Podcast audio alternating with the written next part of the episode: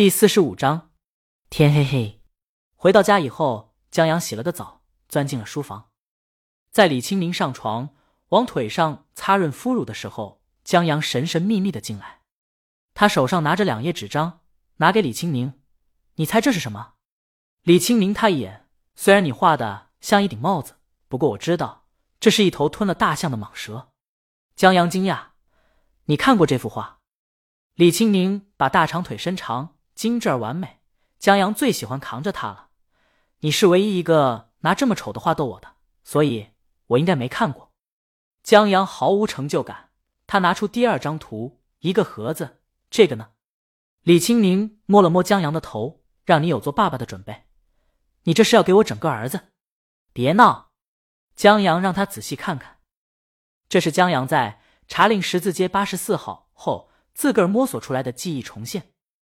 既然看到相似的片段可以刺激脑子，继而回忆起整本查令十字街八十四号，那么江阳觉得他创造相似片段或许也可以刺激脑子，回忆起整本小王子。这两张画是江阳记忆深刻的，而且自认为还原的很好了。李青宁想了想，这盒子里总不可能装了个江阳吧？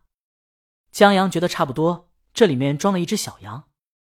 李青宁翻了个白眼。他把江阳拉过来，给他也涂点护肤品。既然智商不行了，姐姐就馋这点身子了。江阳的计划落空了，他并没有借此回忆出小王子的清晰内容。想来这刺激大法就跟他的头疼一样，不受人为控制，不知道什么时候就冒了出来。既然刺激不出来，就不刺激了。江阳抱着李青明睡觉，在睡梦中，他梦见自个儿成了一头狐狸。在茫茫无际的玫瑰花园中自由自在的生活着，直到有一天，他见到了一个小女孩，她绝代风华，江阳让她驯服了，匍匐在她的石榴裙下。然而有一天，他说要去远方寻找一朵玫瑰，他越走越远，江阳拼命的追，却追不上，最后他的身影消失了，留给江阳的是茫茫多的繁星，让他不知道那一颗属于自个儿。在那一刻，江阳体会到了。前所未有的孤独，这种孤独甚至于让他觉得头疼。呼，他猛地坐起来。李清明他打开灯，见江阳满头大汗，问他怎么了。江阳说他做噩梦，梦见我成了狐狸，你把我驯养后始乱终弃了。李清明听不懂，不过他大致明白了，江阳这是真没打算好当爸爸。他怀没怀孕还在模棱两可之间呢。江阳就变得神神叨叨了。他把江阳拉着躺下，放心啊，你不是狐狸，我也不会把你始乱终弃的。江阳重新躺在床上，然后他发现小王子书里的文字和插图在他脑海中迅速的闪过，清晰的倒背如流也不为过。只是因为超频，他因为噩梦的头疼，现在头更疼了。李清宁问他怎么了，江阳。不想让李清明担心，就说刚做了个噩梦，现在睡不着。李清明把他拉在怀里，想唱个摇篮曲，或许能抚慰他受伤的心灵。睡吧，睡吧，我亲爱的宝贝。他一面轻轻的拍，一面轻轻的哼，让大魔王唱歌哄睡觉。这待遇没谁了。然而一想到十个月后将有一个人跟他共享，江阳就心里五味杂陈。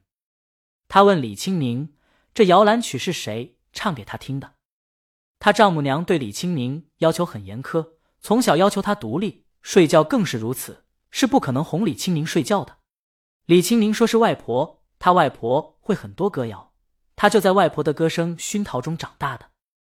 江阳望着空气中的黑暗，忽然想到一首歌，天黑黑，冷门歌手的一首歌。我的小时候吵闹任性的时候，我的外婆总会唱歌哄我。夏天的午后。姥姥的歌安慰我，那首歌好像这样唱的：天黑黑，欲落雨，天黑黑，嘿嘿。李清明安静下来，他听着身边江阳传来的这首歌，记忆慢慢陷入到儿时，回忆着姥姥唱歌哄他睡觉。天大亮的时候，李清明才醒过来，他摸了摸旁边，江阳不在床上，好像早就起床了。李清明翻了个身，轻嗅着江阳留下的气息。回想起了昨晚他哄江阳睡觉这件小事，说来惭愧，他竟然让江阳给哄睡了。但江阳传来的那首歌好听，自不用说，回忆直接拉满。他想外婆了。他收敛起情绪，穿着睡衣下床，在衣帽间换了一身衣服，到客厅寻找江阳。可江阳不在屋中。李清明纳闷：江阳大清早的去哪儿了？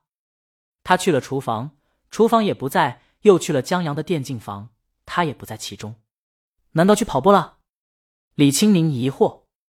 可江阳以前都是等他醒来以后，他才出去跑步的，为的就是让他知道他的行踪。